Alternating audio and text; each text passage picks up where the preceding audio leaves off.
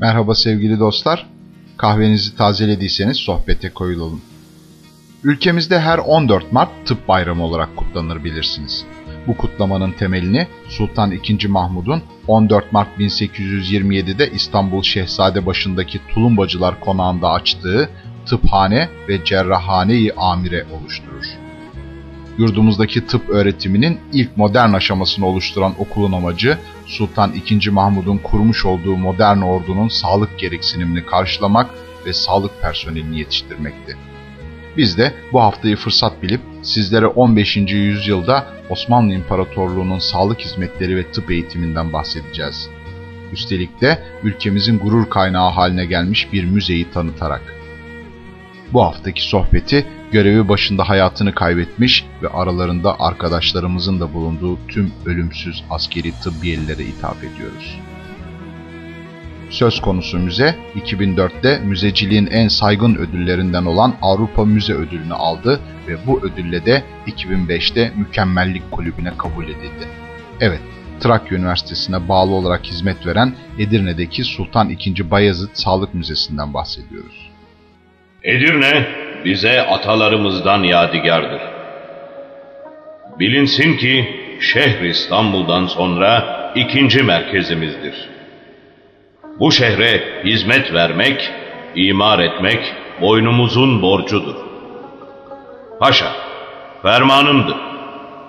Edirne'ye bir külliye inşa edilsin. Bu külliyenin darı şifasında insanların dertlerine deva olursun. Medresesinde tıp ilmi öğretilsin. Camisinde ibadet edilsin. Misafirhanesinde tevaam ağırlansın. Aş evlerinde fakir fukara doyurulsun.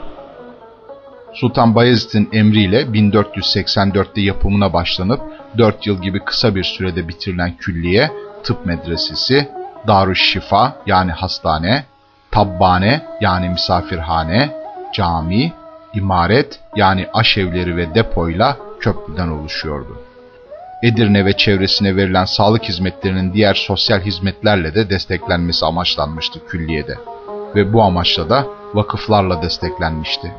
Bu şifanede tedavi parasız olacak ve ayrıca haftada iki gün şehirdeki hastalara ücretsiz ilaç dağıtılacak. Külliyeye gelir sağlamak için iki ada, 98 köy, Meriç ve Arda nehirleri arasındaki bahçeleri, üç ev, üç değirmen, iki çifte hamam ve 218 dükkan vakfetti. Külliyenin tıp medresesi 18 öğrencisi ve günlük ücreti 60 akçe olan hocalarıyla dönemin en önemli tıp okulu olmuştu. İkişer kişi kalan öğrenci odalarının dışında bekçi odası ve uygulamalı eğitimin verildiği bir dershane de vardı. Dershanede giriş kapısının hemen arkasından 15 basamaklı merdivenle çıkılan balkondan öğrencilerin ve misafirlerin anlatılan dersleri dinlemiş olmaları kuvvetle muhtemel. Ayrıca külliyeye ait kütüphanede bazıları bizzat 2. Bayezid tarafından mühürlenip bağışlanmış değerli el yazmaları bulunuyordu. Bakın Evliya Çelebi burayı nasıl anlatıyor. Külliyenin içinde medrese-i tıbba ve odalarında talebeler vardır ki her biri daima Eflatun, Sokrat, Filbos, Aristoteles, Kalinos, Pisagor gibi alimlerden bahseden nazik, olgun tabiplerdir. İlim ikidir. Biri dinler ilmi, öbürü beden ilmidir. Sözünün anlamınca her biri bir fenne yönelip hekimlik ilminde kıymetli kitaplara değer vererek Adem oğullarının derdine deva eriştirmeye çalışırlar. Usta-çırak ilişkisiyle yetişen hekim adayları külliyenin Darüşşifa bölümünde bizzat hastalarla ilgilenerek tıp eğitimlerini tamamlıyor ve icazet yani diploma alıyorlardı külliyenin en önemli bölümü olan ve şu an sağlık müzesi olarak kullanılan Darüşşifa'nın ilk avlusunun sağ tarafına dizili 6 adet poliklinik odası var.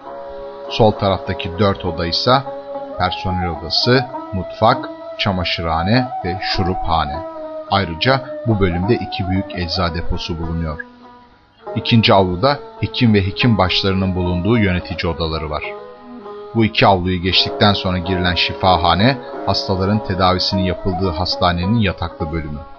32 yatak kapasiteli bu bölüm, altıgen geometrik yapı şeklinde tasarlanmış bir mimarlık şaheseri ve akustiği mükemmel. Şifahane, birbirini görmeyen altı kışlık ve dört yazlık hasta odasıyla bir müzik sahnesinden meydana gelmekte. Bundan 500 yıl önce bir hastane içinde müzik sahnesinin düşünülmesi ve tedavide dönemin hekimlik bilgilerinin yanı sıra su sesi, müzik ve güzel kokuların kullanılması son derece ilginç. Şadırvandan fışkıran suyun çıkardığı ses, hastayı huzura kavuşturarak tedavinin önemli bir kısmını oluşturuyordu. 10 kişiden oluşan hanende ve sazende grubu ise haftanın 3 günü burada hastalara konser verirdi. Türk müziğinin çeşitli makamlarının ruhu rahatlatıcı etkisinden yararlanılırdı. Müzik makamları ruhsal hastalıkların yanı sıra fiziksel rahatsızlıklarda da kullanılırdı. Osmanlı şair hekimlerinden Şuuri Hasan Efendi'nin Tadil Ül Emzici adlı eserine göre tedavide kullanılan makamlara birkaç örnek verelim size. Rast makamı havale ve felç illetine devadır. İsfahan makamı zihni açar, zekayı artırır, anıları tazeler. Zengule makamı kalp hastalıklarının devasıdır. Hicaz makamı idrar zorluğuna iyi gelir, cinsel yönden uyarıcı etkisi vardır. Buselik makamı kulunç ve bel ağrılarının ilacıdır. Uşşak makamı kalp, karaciğer, sıtma ve mide hastalıklarının ilacıdır. Evliya Çelebi yoğunlukla akıl hastalarının bakıldığı şifaneyi şöyle tarif ediyor. Bazı odalarda ilkbaharda delilik mevsiminde Edirne'nin aşk denizi derinliğine düşmüş sevdalı aşıklar çoğalıp hekimin emriyle bu tımarhaneye getirilerek altın ve gümüş yaldızlı zincirlerle kerevetlerine takılıp her biri aslan yatağına yatar gibi kükreyip yatarlar.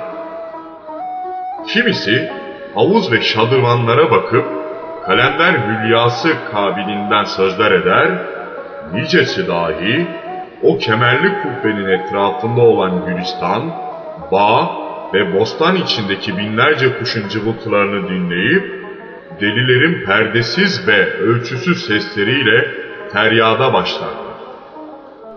Batı'da akıl hastalarının içlerine şeytan girmiş tanısı konularak işkence edilip yakıldıkları bir dönemde burada son derece ileri ve insancıl yöntemlerle bu tür hastaların tedavi edilmeleri tıp tarihi açısından son derece önemli. Yaklaşık 400 yıl bu şekliyle hizmet veren bu hastane 1877-78 Osmanlı-Rus Savaşı'nda Edirne'nin işgaliyle işlevini yitirdi ve içindeki hastalar İstanbul'a gönderildi. Daha sonra tekrar açılan Darüşşifa bu kez akıl hastalarının tedavilerinden çok tecrit edilmeleri için bir süre daha kullanıldı. Hastanenin belirli aralıklarla 1916'ya kadar hizmet verdiği bilinmekte. Şimdi de dünyanın gıpta ve takdirle seyrettiği bal mumu heykelleri, döneme uygun düzenlenmiş mekanları, açıklamalı panoları ve resimleri aracılığıyla dönemin sağlık hizmetlerini yansıtan olağanüstü bir müze olarak tarihimizden ders almamızı sağlıyor. Bir dahaki buluşmamıza kadar kahveniz sıcak, sohbetiniz koyu olsun. Sevgiyle kalın.